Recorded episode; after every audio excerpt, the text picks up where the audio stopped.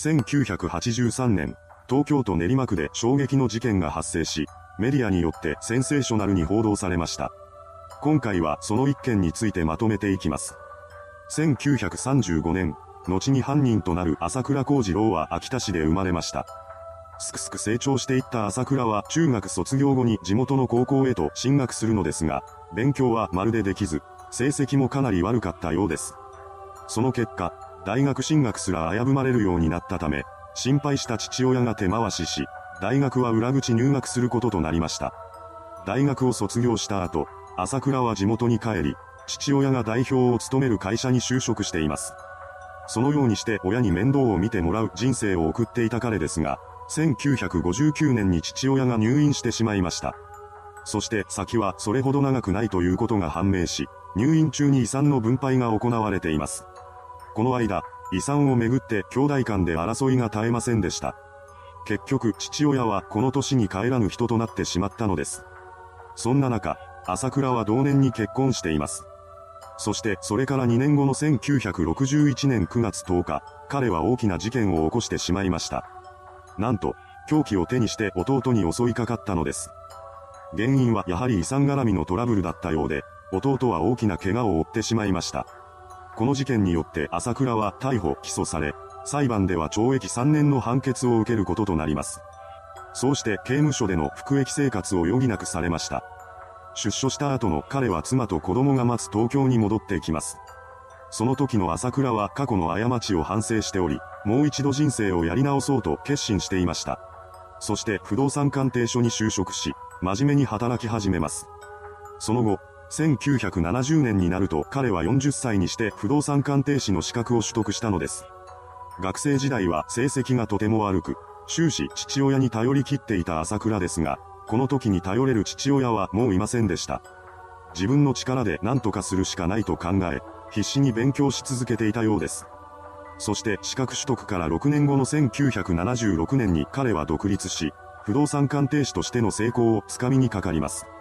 そこで事業拡大を狙っていた朝倉は不動産取引業に手を伸ばすようになっていきました。1983年2月、何としてもこの事業を成功させたい彼は練馬区の土地、家屋を1億600万円で落札します。落札にあたって用意した資金は自分の資産のほとんどを担保にして銀行から借りたお金でした。その額はなんと1億4500万円だったそうなのです。これほどの借金となると、利息だけでも毎月100万円以上支払わなければなりません。ただ、それでも物件を売ることができれば、住民への立ち退き料を差し引いても1000万円以上は稼げる算段でした。そして同年4月、朝倉は落札した土地と家屋を転売するために奔走します。そしてそれから2ヶ月後、努力の甲斐もあってある不動産業者との売買契約を見事成立させました。その中で6月30日を引き渡し期限とし、彼は内金1500万円を手にしました。あとは引き渡し期限までに住民を立ち退かせるだけです。早速朝倉は住民の白井明さんら一家に対する立ち退き交渉を始めました。それまで交渉はしていなかった彼でしたが、当時の立ち退き料の相場は500万円ほどだったため、その額を支払えば問題なく取引が成立するだろうと踏んでいたようです。しかしことはそう簡単に進みませんでした。白井さんは様々な理由をつけて立ち退きを拒否したのです。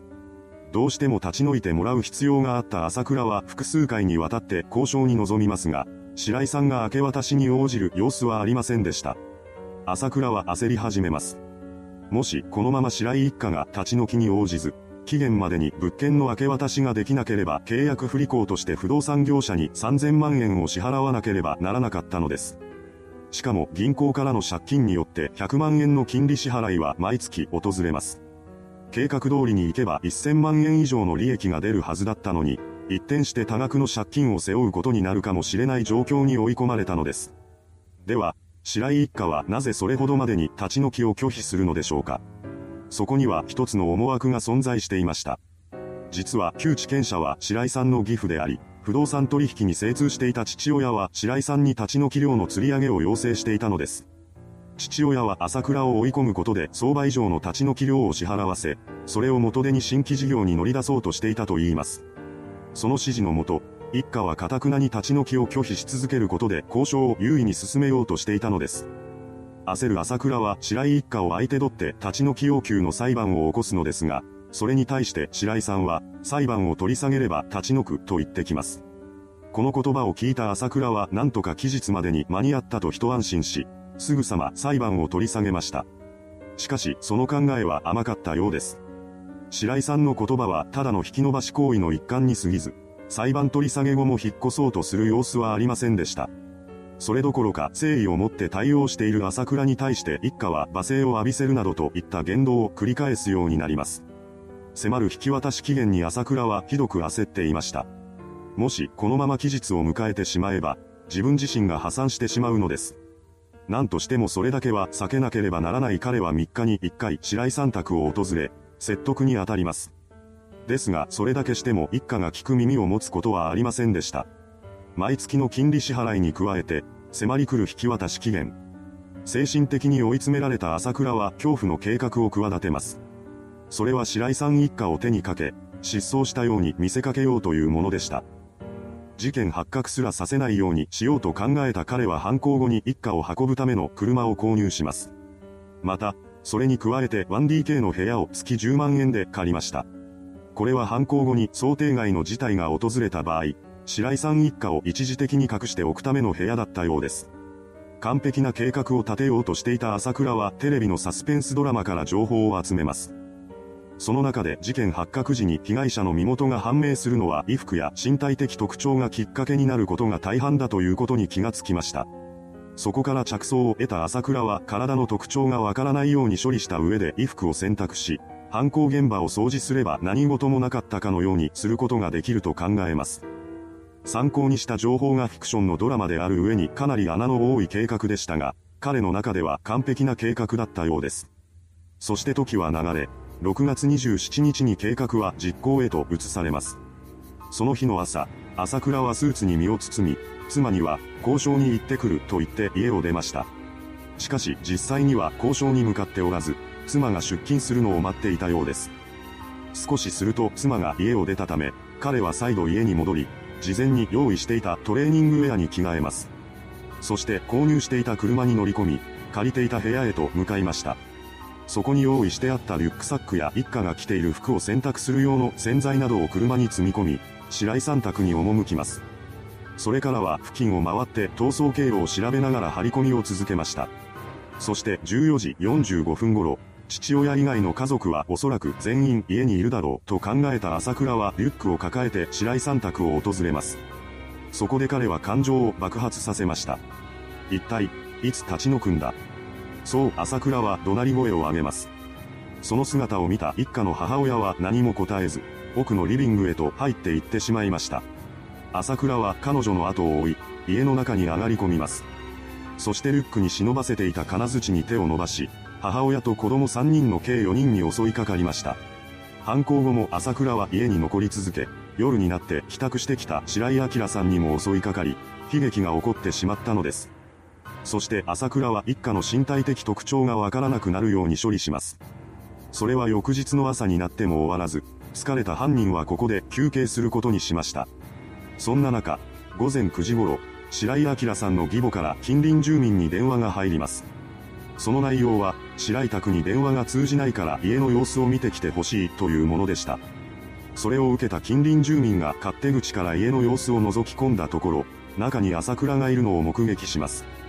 近隣住民の呼びかけに対し、朝倉は、この家の人たちは昨日引っ越した。自分は一ノ瀬というものだと答えました。それを聞いた近隣住民は帰って行ったのですが、朝倉はいつ人が訪ねてくるかわからないと恐れ始めます。そこで彼は辺りが暗くなるのを待って車に一家を移動させようと考え、車を現場前へと移動させました。一方、住民からの報告を受けた被害者の親族はその話に違和感を感じ、警察に通報します。